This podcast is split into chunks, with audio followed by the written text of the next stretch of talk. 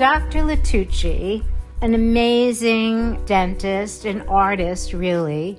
He approaches the art of dentistry and has done veneers for so many celebrities and famous people and people who need their smile as a part of the work they do. Smiles are a big deal for me. I think smiling is presenting an open, warm greeting and it's inviting and it's saying to the person you're speaking with that you are enjoying that interaction and that it's a pleasant experience for you. And I think people underestimate the value of a really good smile. I, as a young girl, cracked my front tooth and I had to have a cap at a very young age, so I was very self conscious about my two front teeth. And obviously, there's so much technology now, and so much has evolved through the years that I've had to look at perfecting the early work that had been done. And so I was fortunate to meet Dr. Lituchy and really see an artist at work. And I thought that it would be interesting to have a conversation with him because so many people think about plastic surgery or doing work on their faces, and sometimes your smile can change everything else about your face, and having a line or two could be part of who you are, but that smile really is so much more powerful. So I thought it might be another way to look at how you present yourself and the power of a smile. So, Dr. Lituchy.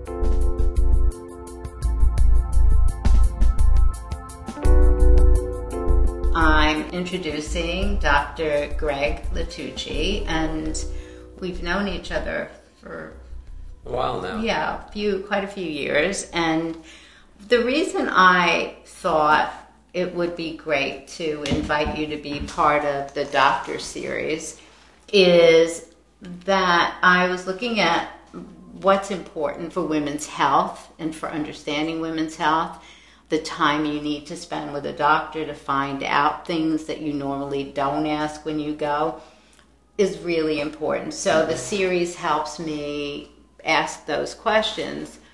And whether it's your skin and your face and how you look and your body and how you take care of yourself, a smile is a very important part of how you say who you are and how you uh, present yourself, but also dental health is critically important for overall physical health. Correct. So you're a very well known, famous doctor, dentist in New York, and not in the sense of a dentist, dentist, but really as a craft. And so, first of all, tell us a little bit about what it is you do.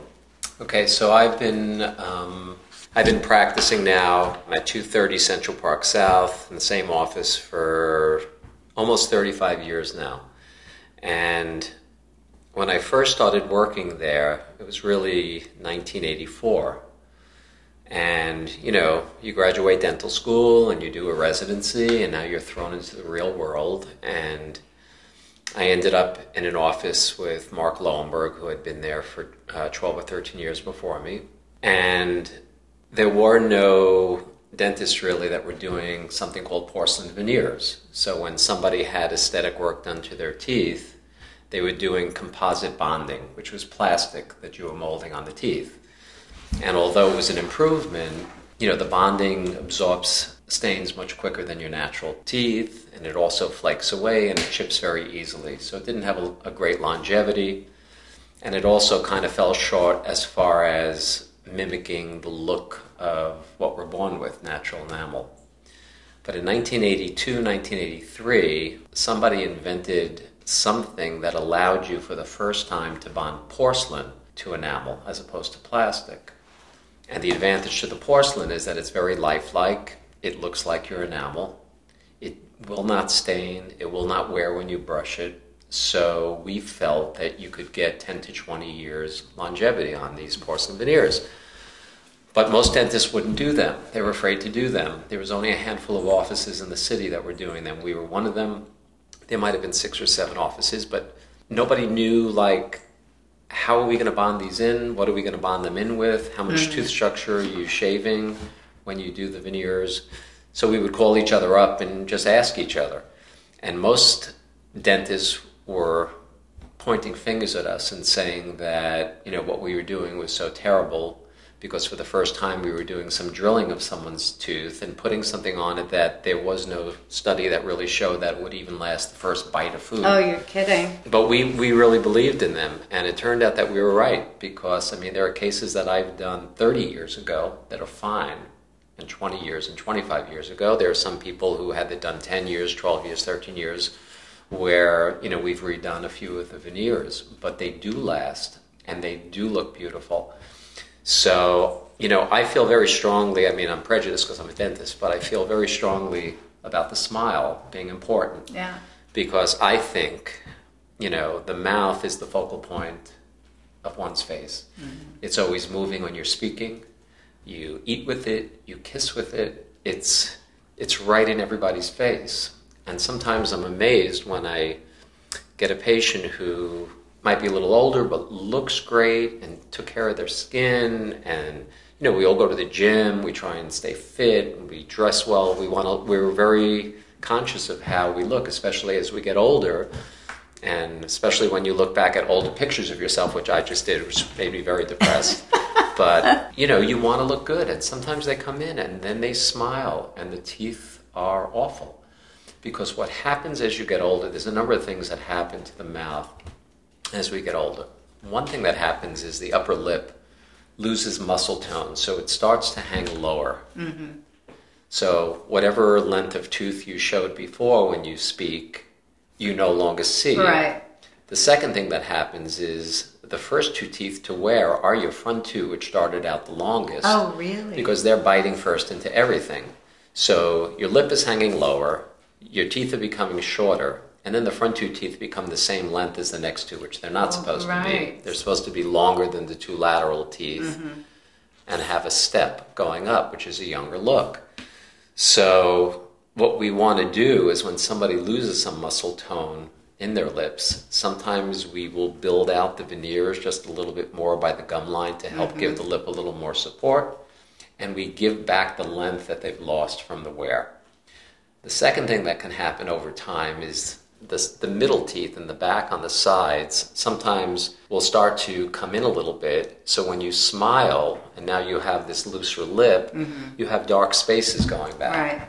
So sometimes we do veneers on those teeth to build out the side teeth wider right. to create a much nicer arc in the smile mm-hmm. and a fuller smile. Yeah but there's really there's no limit to the things that we can do some mm-hmm. people i mean we've all seen them they give a big laugh and they have a very gummy smile you yeah. see like a lot of gum yeah. and these little teeth so we do a gum lift where the gum specialist or sometimes i will really? do with a laser we raise the gum line and then we make the veneer up to that level mm-hmm. so now you're seeing a longer tooth and less gum when you mm-hmm. smile so it's really an incredible thing because it can so make you look younger yet you don't look different. Mm.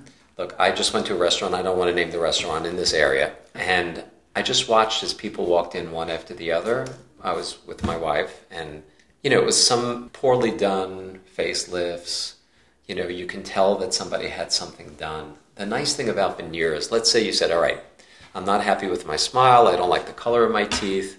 I want to refresh my look. Mm. So you do veneers. Now, let's say you did them and then let's say two weeks later, you just said, you know what, I'm sorry, you were right, I should have gone a little less white, or should have gone a little more white, or I should have put a little more translucency in the veneers to make them more real. Mm. You can take them off and you can do another set. Mm. But once you have, you know, plastic surgery or a nose job, whatever, it is what it is. Yeah. So I like that flexibility mm. in doing someone's smile. Now, I think there's two kinds of dentistry, and just like with skincare, like you want to maintain healthy teeth and there's health care, teeth care. Let's talk a little bit about that. So, what are the routines to, because I think gum health and teeth and, and, and your tongue and everything that's going on have so much to do with gut and heart and everything. And there's many studies, and I've been to several lectures about it where there's a real case on how important hygiene, teeth hygiene, gum hygiene is. So let's talk a little bit about that. Okay, so your mouth is a very vascular area. You know that when you get your teeth cleaned by the hygienist, there's a lot of bleeding. There's a lot of capillaries and blood vessels in our mouth, in our gums. So, So that we can absorb nutrients. correct. Yeah. At the same time, there's a cesspool of bacteria, normal bacteria, that live in our saliva. It's those bacteria that can turn sugar into decay and eat through your teeth. And there are bacteria by the gums that can cause gum disease. And there's been a number of studies done, many of them. And although they can't prove the exact link, there is no doubt that there is an association between the health of your mouth and the health of the rest of your body. Mm-hmm. And the reasoning for this is when you have inflammation of the gum tissue, gingivitis, if it's left untreated, it can become periodontitis, where you have a you know a perio condition where you need to really see a periodontist and have your gums cleaned up. What is a period? A periodontist is a is a dentist who specializes in treating the gums. So let's say you had some gingival inflammation. What is that inflammation from? It's from the bacteria that are accumulating around the gum line in your mouth.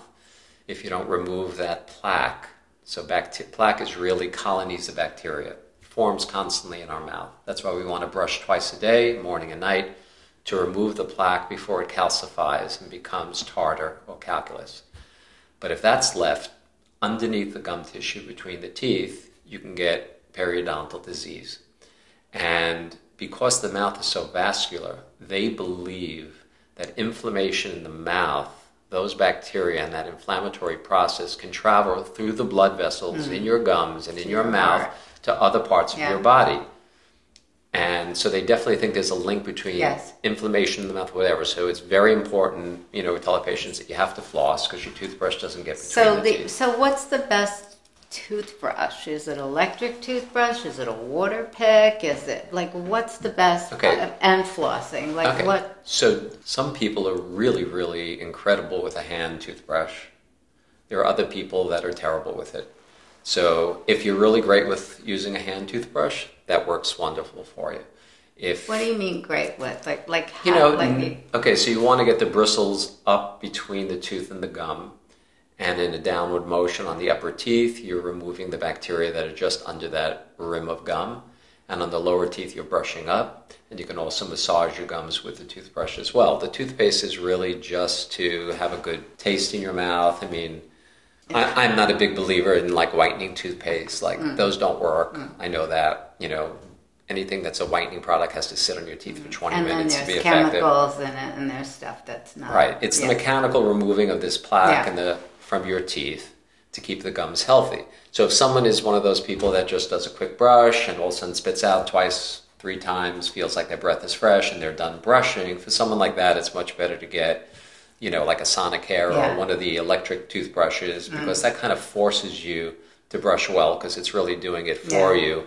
And, and many of them have timers, so you're doing, you know, 30 seconds per quadrant. So you're spending two minutes mm-hmm. brushing your teeth.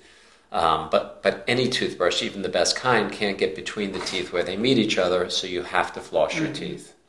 A water pick does not blast away the plaque that's between the teeth that a flo- that floss would get. Mm-hmm. The only thing that a water pick will do is blast out the food. If you're the type of person that has spaces between your mm-hmm. teeth, from your gums receding, and now the roots of the teeth are narrower, so it creates a space where food can accumulate.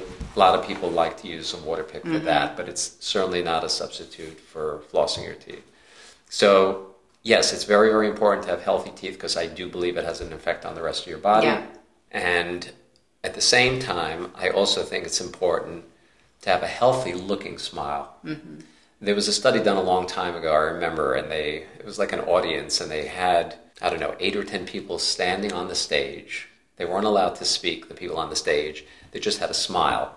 And the audience had a number from 1 to 10 who they thought was the friendliest. Right. They were all smiling. Yeah. And the people with the whiter, cleaner looking teeth were viewed as being friendlier Yeah. without ever speaking Yeah. to anyone in the audience. So it definitely makes an impression. Mm-hmm. And it's not just an impression like, oh my God, you have beautiful teeth, but it's more so that you just look like you take care of yourself Mm-hmm.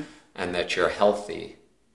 And it, it also sends a message about how you want people to perceive you. So I spent many years, and I still work with kids in the public schools and high school kids. So you know they've got their thing Right. happening, and and one of the things that I worked hard at doing was talking to them about job interviews and interviews for college or whatever they may be doing, and that they had to smile no matter what. They had to smile because instead of having this like face like this, or smiling where you who are you going to respond to so we would do a thing in the class and just show who would you hire out of these two people? One person not smiling thinking i got a cool vibe going on here and the other one being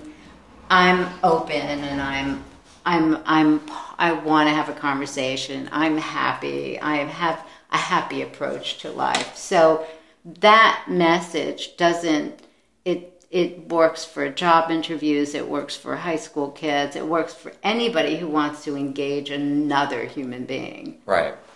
But there's another interesting thing too. The act of smiling, like that, yeah when you smile, there are endorphins that are released in your brain. Endorphins are chemicals um, that make you feel good. Mm-hmm. So the more you smile, the more endorphins that are released. Right. You actually feel good, so you smile Yeah. more, and it's like a cycle. People who are embarrassed of their teeth, and I see it all the time, yeah and talk like this when they're Yeah. talking to you Yeah. or they smile with the lips very low, don't get to experience that.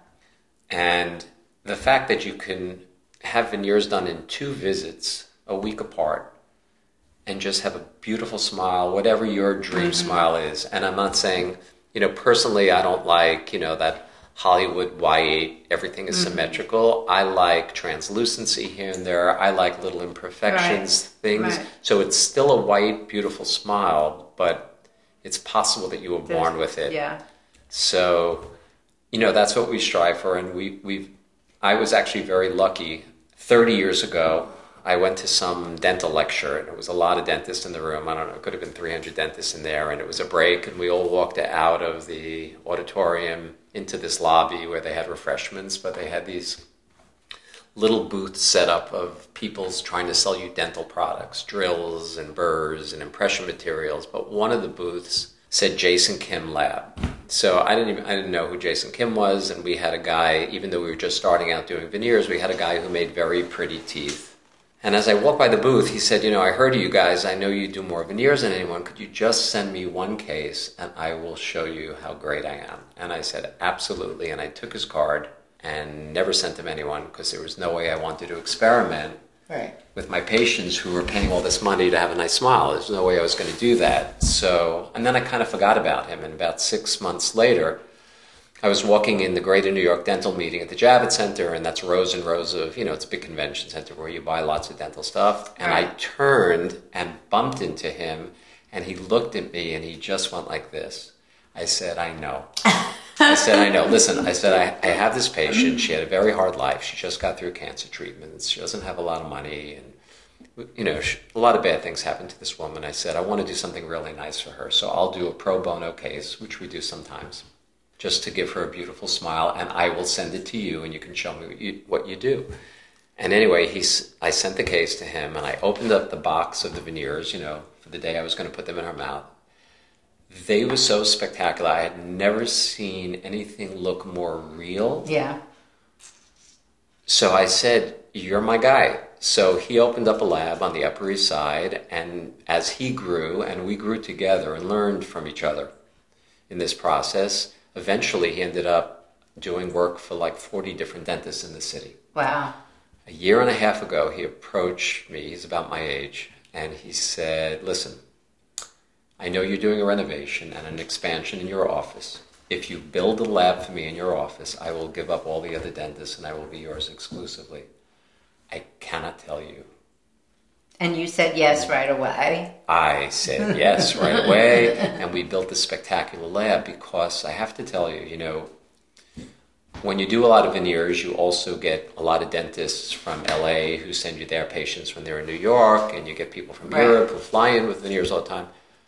I cannot remember the last time I ran out of my room and said to either of my two partners, "You got to come in and see these veneers; they're beautiful." And that's because nobody, you know, it's an art. Mm-hmm. Nobody can even come close to what this Jason Mm-hmm. Yeah, does. His yeah. veneer, and everybody knows him, and all the other dentists are freaking out now because he's ours. Yeah. So, you know, I just feel like it's important to feel good about yourself, whether you're going on job interviews, you're going on. Right. college interviews. How about dating? Mm-hmm. I mean, how, how do you go on blind dates or you start Right. to date and not just feel Yeah. it's nerve I'm nervous when I think about like when I used Huh. to date, you know, even though I had very nice hair even then. But meeting people and the first impression are so critical for so much of what we do in our lives. I also think when I realized that I could do something, that I had a talent for something, and that I could live a life based on that creative talent, for you it's the same and if you can make people feel good in the process so what you do is you have taken this artistry basically in in a fundamental practice mm-hmm. but created an art form out of it and take pride in the fact that this is a piece of art that you're putting into somebody's mouth and that you care so much about that and that everybody in your office mm-hmm. cares tremendously on the result and the artistry of it makes for a really great life. Of course no life is perfect and we Right. have shit happens but it really is a testament to your commitment to that that that you invest in this and that you make that. And and I think that's a lot to say. I have to tell you, I feel so blessed to be doing what I'm doing because, you know, I always had that artistic part of my brain, at least on the music side. You know, my dad was a Juilliard professor of clarinet. I studied piano for 10 years. Then I played drums, put myself through school by playing upstate New York in a hotel. So that music art part of my brain is, is mm-hmm. definitely dominant. Cosmetic dentistry is the only area in dentistry where you're really making people happy. Mm-hmm. No one like loves going for a root canal, going for an extraction, or having an implant placed. These people come and they spend all this money to have a beautiful Right. smile and two quick visits, and then they send you gifts on top of that. Mm-hmm.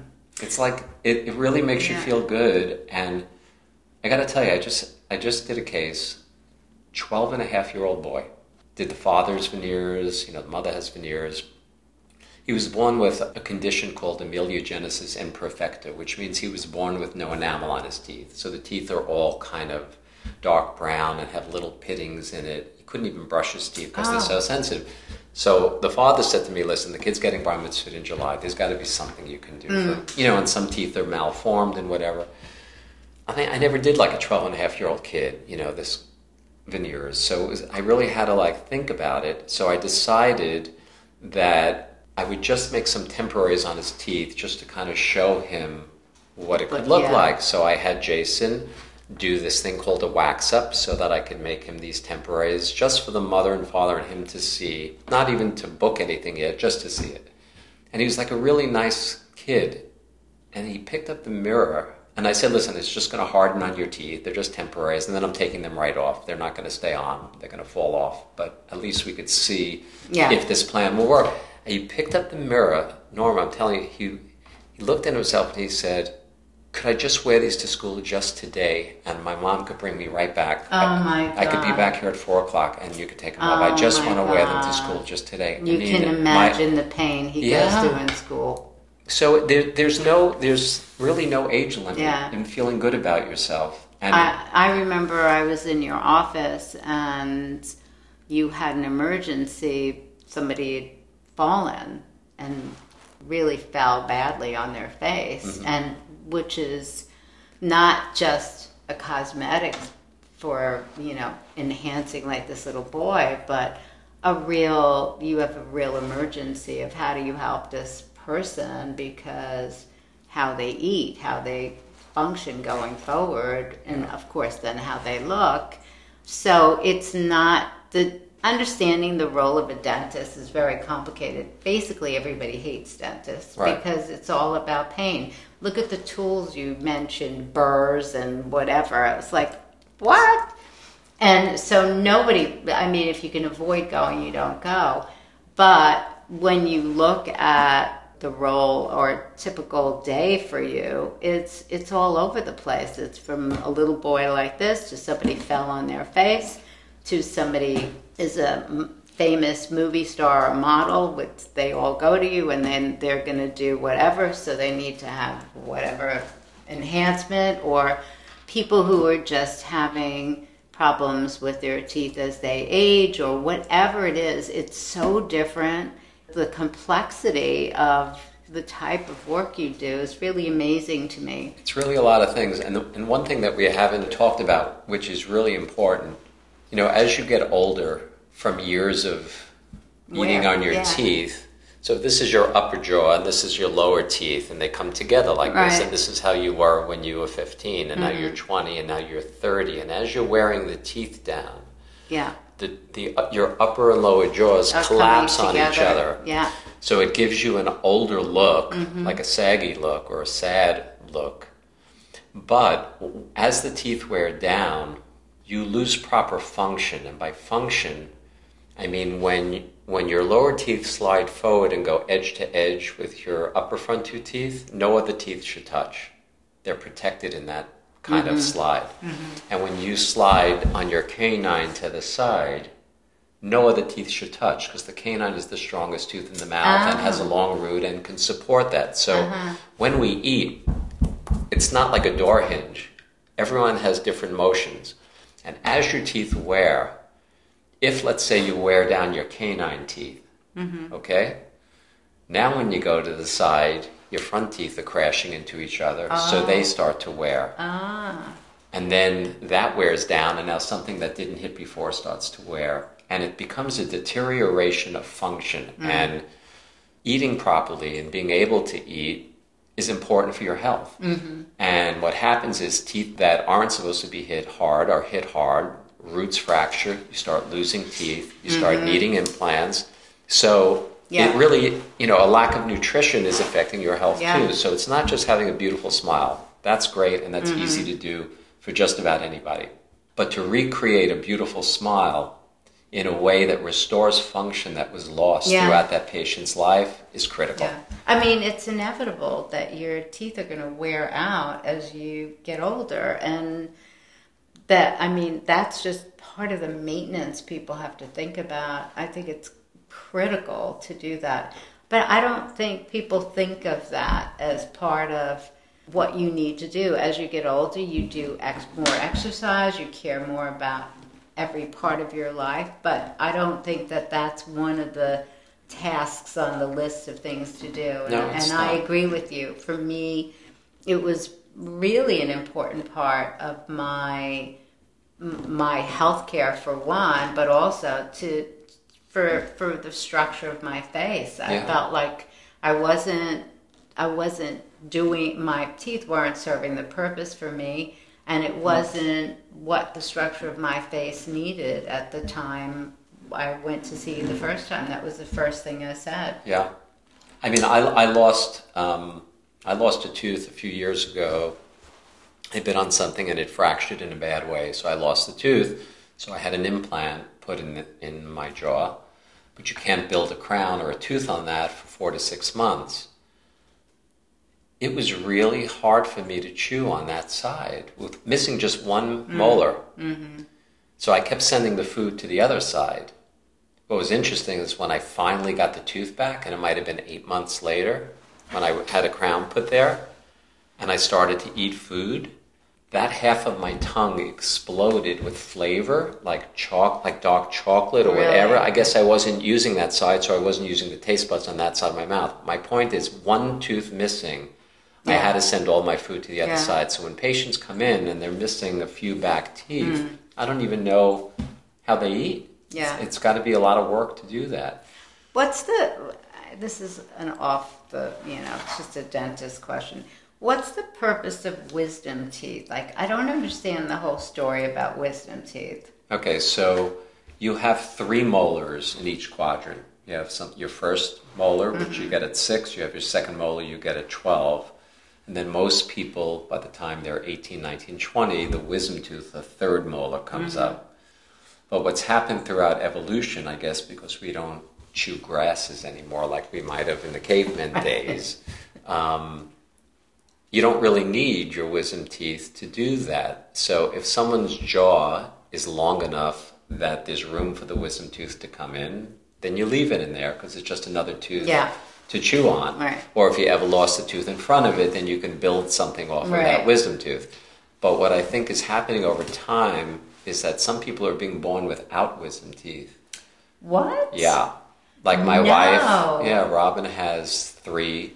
There was never a fourth there. Really? And I keep seeing that. So I'm just wondering if we're on the cusp Wow. of a point through evolution more where tail. there would be no. Just like no more right, tail. right. Oral surgeons, what are they going to pull out? Wow, that so, is really interesting. but for people who have wisdom teeth, sometimes when the jaw doesn't grow enough, you don't have room for that tooth to erupt. So it's sitting down in your jawbone. In the old days, they used to say, oh, you have to get your wisdom teeth out, like they used to say, you have to get your tonsils out. yeah. Um, now we just say, if it's not bothering you, leave it. And Yeah. if it ever starts bothering you, then you take it out. And I wonder if people are vegetarians, if, I mean, do you need the fangs if you're like, this is eventually, is No, this the- the- another evolution? We stop eating meat and then our teeth change. The fangs are important, so this, you know, someone you really don't like, you just bite can into the neck and just rip the, the artery right out of it. Um, You always need the canines teeth. are probably the most important tooth in the mouth. Really? Yeah, they do a lot of the, you know, your front teeth bites, you know, sandwiches, things, but the canines where you really go when you want to pull Right. something When you want to open a jar. Yeah, yeah, that's always good to do. Beer bottles are good, pen caps, little cellophane things. All that money of people who do those things paid for our renovation. Right. so tell me about the most challenging beyond patient or case you ever had.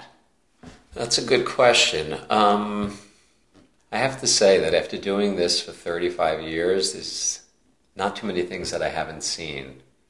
Like, that's one thing you have to say about experience. You know, how, every dentist knows how to do every procedure. And then when you do a procedure 500 times and you see that it failed in this case, in this case, in this case, but was great in that, you start to learn from your mm-hmm. mistakes. Mm-hmm. So at this point, there's nothing that really freaks me out. I would say in dentistry, the most challenging thing, besides working on an insane psychotic patient who, you know, every time you see that person's name on your schedule, I just had one, that's why it's fresh in my uh-huh. mind. I'm like, oh my God, she's coming in today. Besides a difficult patient to work on as a patient, when somebody's jaws have, to, you know, really totally collapsed and you have to open them up, that's probably the most challenging in that you're doing every tooth in the mouth. You're doing crowns or onlays, which are porcelain overlays on the mm-hmm. back teeth. You're doing veneers on the front teeth. But we've so perfected that that we can do that in three visits now, mm. which is very easy. This child was challenging for me Yeah. because What are you gonna what like what are you gonna anchor them on if They've- his teeth no. are so fragile? The teeth just if you imagined if you imagined your teeth and somebody drilled away the enamel and got into that next layer, which is called dentin, which is a darker yellower. Mm. So that that's a very sensitive uh, surface. That's why you know if you if you had a cavity filled without any injection, That's what as you drill for the the enamel, it's fine. You think you're fine for a while, and then all of a sudden it hits a level. Mm. That's the level he was born with. So I did have to do some sh- drilling of these teeth in his mouth, and I had to do every tooth in his mouth because not only did he have this disease, but when he would bite, the only tooth that touched was one tooth in the front, nothing met in the back. I said to him, I don't even know how you're eating. Mm. How, how are you even chewing food in the back? So we had to build everything up with porcelain. So I had to drill these teeth, but there was no enamel, so it almost felt like softer. I had to go really slowly and mm. really carefully to not, you know, if I just would have done my normal pressure with the drill, I could have woofed away an entire tooth. That's how I felt. So mm. I did it very carefully. And, you know, if I wanted to be a pedodontist and work on kids, I would have done that. Mm-hmm. But, you know, so I didn't know how he would be having 28 teeth drilled in his mouth. And this kid, I guess from seeing what he could What look could like, be? He just was going to grin and bear it. amazing. Yeah, you I mean, you were you were probably going to end all the bullying and abuse he probably has experienced. Yeah, you know, his parents, they were both in the room when I inserted it, both filling up with tears. The next day, the mother sent a text My heart is full with a heart. The next day, I got a text from her, just dropped a new kid off at school, and there was a video of him smiling at me and waving. I mean, Ah. they're little things, but Uh, that's how it is even with patients who just come in to have a nice smile. Mm. It's so funny because you know you, you do what you do and you're so good at it and it's so easy for you and after you know you just know. Mm. I can just look at somebody and I know what would work. I've also learned that in a in a cosmetic consultation to listen very carefully Yeah. too. Because a lot of the things that patient, you know, when you when we started doing these, like in 1984, 1985, patients didn't know dental terminology. They didn't come in and say, "Listen, I want to have some translucency here, and I want you to widen my arch." They know all those terms already. Yeah. All their friends have been through it. yeah, So it, it's just very different than it was at the beginning. So I listen very, very carefully to what they want. I try and guide them in what I think would look even better. Mm-hmm. But if I'm feeling that resistance, I no longer fight. Like I had this one guy, and he said, "I want the teeth like as white as you can," and I said, "You know what? You really don't. You want to." Have them white and beautiful, but to look real. And he goes, no, no, I really. And, and it went back and forth. And then he finally said, Hey, you're not listening, so I'm going to make this clear for you. wow, I want my teeth to go, pow. got it? I said, I got it. I'm going to give you that. Do not tell anyone that I did your teeth, ever.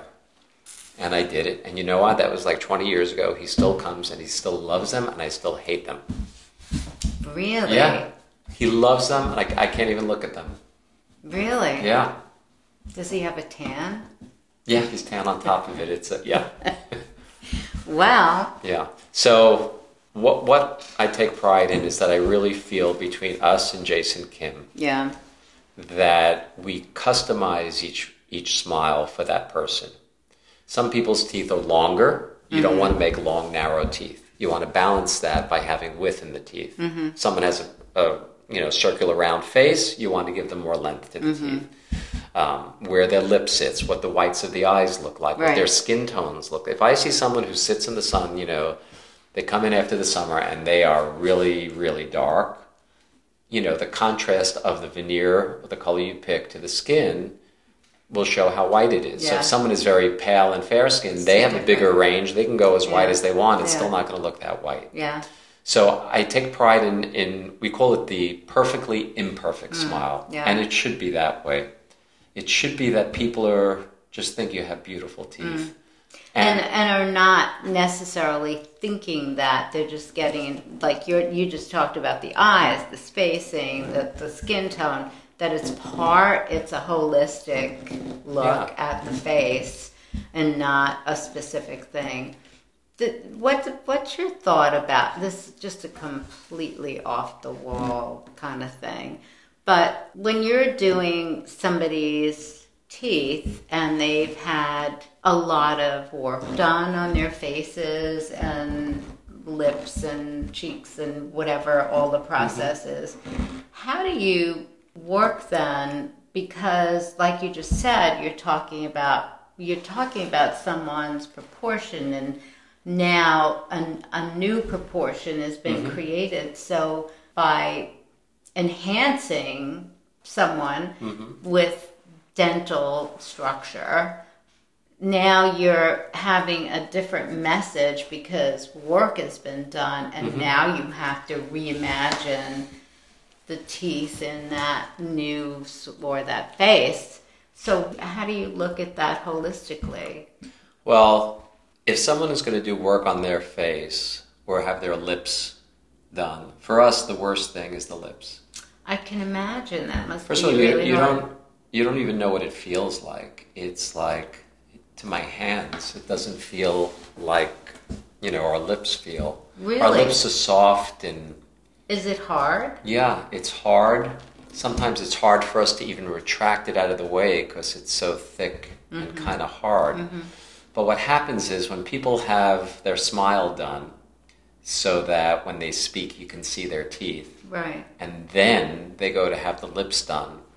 All of a sudden, the lips are gigantic and they're not showing as much tooth because when they smile, the lips aren't rising as Okay. much. Then they come back to me and they say, You know, you did my teeth and I really love them, but I just don't feel like I'm showing enough tooth. And I'm like, No, you're not showing enough tooth because you've had your lips done Mm. since we did your teeth. So if someone is thinking of, you know, doing some augmentation Do to their lips, first. do it first Yeah. and then let me build what I'm going to build around that. And then um, if they do like other stuff on their face, some cheek stuff, or Yeah, that, does that affect no, not not as much, much? less. It's the lips that's that's really so proportionately, that would you wouldn't have a problem with that. Yeah, So mainly the lips. I I can imagine that that might be yeah, problem. it's a problem. But um, it's it's really weird because after doing this for so long, I still get excited every time I have to put one in. Mm-hmm. Like I can't wait to open the box and see the beauty of Yeah. Jason's work. I can't wait. I enjoy the process of putting it in, and like you know, we're a little we're a little different. You know, we have a reflexologist. She's rubbing your feet while I'm working. They're lying back. The TVs are coming out of the ceiling. They're watching a Netflix movie.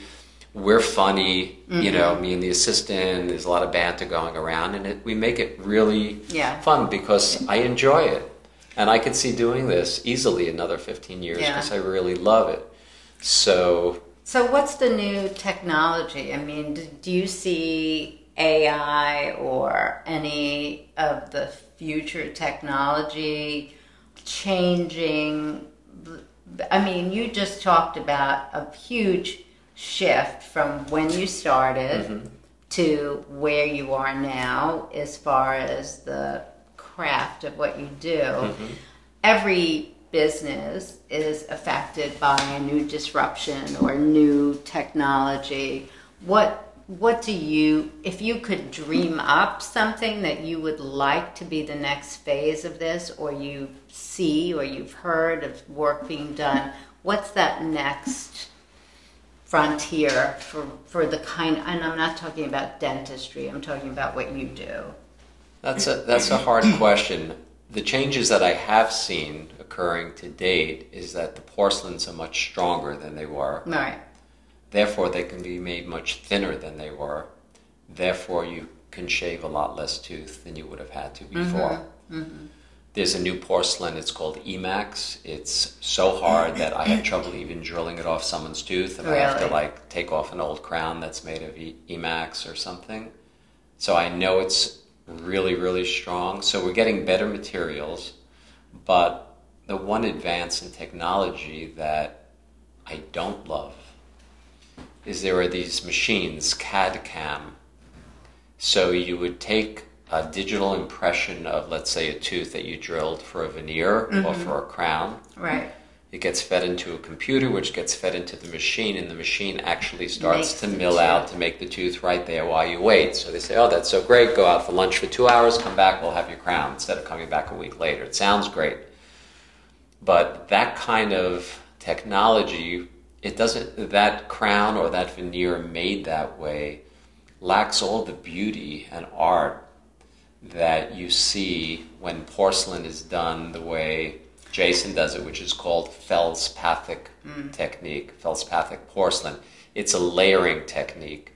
So you can make the inner layers of that thin veneer a little more opaque to give the mm-hmm. whiteness. You can build translucency over that. You can create whatever you want. It's mm-hmm. like it's like in doing a beautiful piece of artwork. Right. The CAD CAM is just milling out something. And is that the, is the CAD CAM porcelain or yeah, it's porcelain. It is. It's porcelain. But I, I think that it has a great purpose, maybe in a nation that is basically poverty exists in a big way, and there's no dentist to do anything as an art and having a tooth or Yeah. having having something like that to to get something done Mm-hmm. is a step better just like that child to get something first he want he would put whatever you put in he would stay with that Right. because you made such a shift so I, I think there's probably a place for all yeah, there is. stuff. You have someone who flies in from Russia. I'm only here for one day. Oh, we can give you a crown on the same Oh, day. you're kidding. So that So- so, that would work in that situation. interesting but from the artistic point of view, for me, it's just I, I'm not impressed with it. A lot of the dental schools have them there now, oh really machines, and they're teaching that technology to the students, so and, then and who's going to learn the artistry Well, it's very hard because, along with uh, Jason Kim, we have three other ceramists that Mm-hmm. work as a team with him. But it's gotten so busy that we need a fourth, and I keep saying, "Where is the fourth guy?" yeah. And he's like, "You have no idea how it how hard it is to find somebody that's not only someone who can work with our team, you know, personality wise, but also someone who's talented because felspathic porcelain buildup and the layering technique, which is the artistic way to do it, they're not being trained like that anymore. Wow, It's just easier and nobody yeah. has the time to do it. It's very, very It's- tedious and time consuming. it's part of the, you know the world we're going into and like i said ai can easily take over something like that in mm-hmm. time and for me too in my business in schools there's a dominance of teaching computer pattern making which is great and you get fantastic patterns and they can fit the way you want they can do everything you want but there's still a value to that handmade pattern, which is my skill set, Right. um, where the nuances and something can come out of nothing because you went, you tried a little different. uh, The, the fabric went a certain way, or the paper, you did something that said, "Whoa, this would even look better." And on a computer, you can do some of that, but it's not, it's more you are committed to that mm-hmm. computer pattern. More students are going to know how to do that computer pattern making because it's so freaking efficient. That for us, we of course have that here too. That pattern gets done, it gets sent right to our factories wherever they are in the world, and that information is there, mm-hmm. done versus the whole handmade process and so less people are trained and inevitably fashion will change and the industry will change and how people the clothes people will wear will change. The more that can be done on a computer the more opportunities there will be what Yeah, people will listen. wear There's advantages to both. As a creative person, you know, I, I tend to prefer the handmade, the custom made, the mm-hmm. artistic part. Taking all of that out of that and just kind of yeah I mean, I get it, and, and it has its place, and it's wonderful, but I really respect what you do. I respect, you know, when I look at, um, anything that has Yeah. but anything that somebody put a part of their soul into you can't match that you No. can't touch it and we appreciate those kinds of things i think gen z the next generation that i love and love to death have a lot of that spirit Mm-hmm. they'll reimagine it in a different way but they have that spirit. So I don't feel it's going to die. It's just going to be in a different way. Mm-hmm. So you may not be able to pass on forever the artistry that you do now and the next wave like your son and mm-hmm. people will come up with another version of it that'll be perfectly fine for that generation Yeah. but to have this these crafts now. It's just it's very special. And what you do really um, is unique in in a world where um, people don't really think of artistry all the time. And if you can change the way people feel and make them feel good which is my goal too i want people to feel good about themselves. And if you can change a little boy's smile and change everybody's outlook on how they look in Yeah. the mirror Look, with baby boomers, look, we're all we all are getting older, and and we all see changes, and you still want to feel good about yourself, no matter what age you are. Yeah, And always. so, to me, there's there's no quicker, more easier way to look younger and healthier, Yeah. and to and actually be healthier and Yeah. building and function.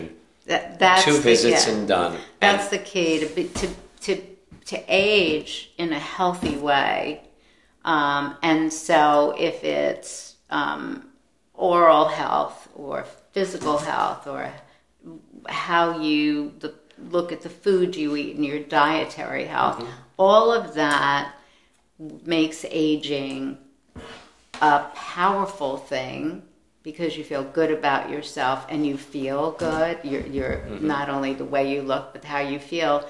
And so I believe you're absolutely right. If you take care of your oral health and the and the visible mm-hmm. look of how you're taking care of your mouth, it's a tremendous boost to aging with power. And I'm a big, big believer that mm-hmm. Aging is not a negative thing, and anti aging is a, a definitely a negative thing. So, what you're doing is saying, look, do this. You're going to feel better. It's better for your oral And health, easy. and it's easy. You know, but it's interesting because some people just aren't aware that that they could That look better that way. yeah. Like, like I know you. You was talking to uh, Dr. Gendler, Mm-hmm. Dermatologist, who's my dermatologist, and I love her to death. She has sent me Yeah. so many people because the same people that are seeing her that want to look younger in their skin tone, Yeah. in their skin, Yeah, and, and they're not wanting to look like they're false. They are not. That's not why they go there. Yeah. and that's why she thinks dental appearance is in lockstep with her philosophy, Yeah. which is enhance the positive. Don't change it. Right. Just make it better exactly. and that's that's the real key to aging in Mm-hmm. a, in a powerful way. But sometimes you need somebody to point that out for you. So Ellen is one of those Yeah. people that is not shy. Mm-hmm. So she'll just say, "Listen, your skin looks great now. You have to do your teeth." teeth That's how she, you know. It's there are so many wives who get their teeth done, and then they push their husbands to us who who's at first don't care less about Yeah. their teeth, but then the wife has the beautiful teeth and. Yeah. So sometimes it takes a, a good Yeah. Mm. push, and sometimes you have someone who says, "Listen, I have this friend who could definitely afford it, and this and that. Mm. I just don't know how to tell them." Well, one of the reasons I thought to, to do this podcast was because, uh, you know, at 74, I feel there's an, You, uh, you an look, I always forget that. You look like incredible. Don't forget. I, I, I always forget that. So if you think about women 40 to my age, there's so much that goes on, and it's the most powerful time in a woman's life. It's the most volatile in a lot of ways, and there's a lot of change that goes on. But it is an incredibly powerful time, especially now for women. And looking like you're trying to hide aging is so detrimental to the power you can have. So if it looks like you're trying to be somebody else, it looks like there's a, problem, there's an insecurity, there are issues. But if you're just being a better, the best version of yourself, aging then doesn't become what people see first. Exactly. When people do things to to hide what's happening to them, it looks like they're insecure and they they don't feel good about themselves. Mm-hmm. So what you do is a process in just it's a subtle thing Mm-hmm. and it's enhancing and it has so much to do with the structure of their face, the their smile, how they present themselves, and that's but everything they're still them. they're not nobody's going to say oh my god what did you do there'll just be something and Right. nobody will quite get it but you look so much better Yeah. that's really Did that's you go really- away? Your, hair, your hair is different. Right. They can't quite put their finger on it. but it but it's something and then you just feel better and smiling is so good for you like you said yeah, it- so. it makes you feel good. Um, it makes other people see you in a different Right. light sometimes.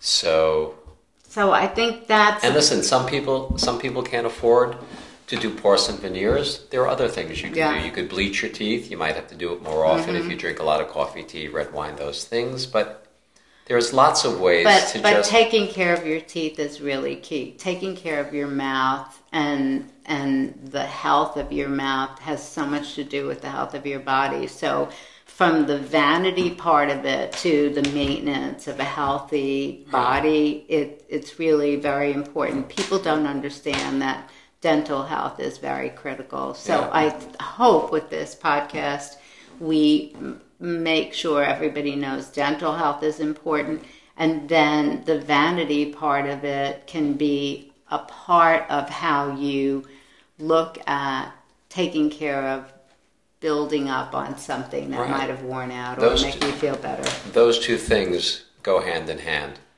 If you're going to change someone's smile and make them look beautiful, you're checking the function, you're checking the health Mm-hmm. Right. of the gums. I will not veneer somebody's teeth if they come for a consultation until the support, the gum tissue is healthy. Yeah.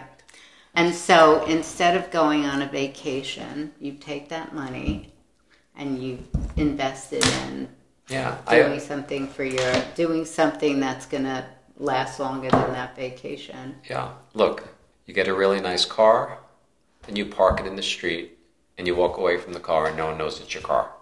You walk around with a beautiful smile all day long. You take it with Mm-hmm. you. I think that is a great way to end this. But I, I, I am so happy that you were able to take the time to do this. I know how busy you are, and I think it, it's great information to share with a lot of people. So Well, I want to thank you for having me because it was a lot of fun, and it went. I almost feel like it was a therapy session. I feel better. No, I think everybody's going to feel better I, I, with, you know, knowledge is power. So um, this is something that people don't talk about that I thought we should share. I think it was a great idea. Yes. Thank you. You're welcome. My pleasure.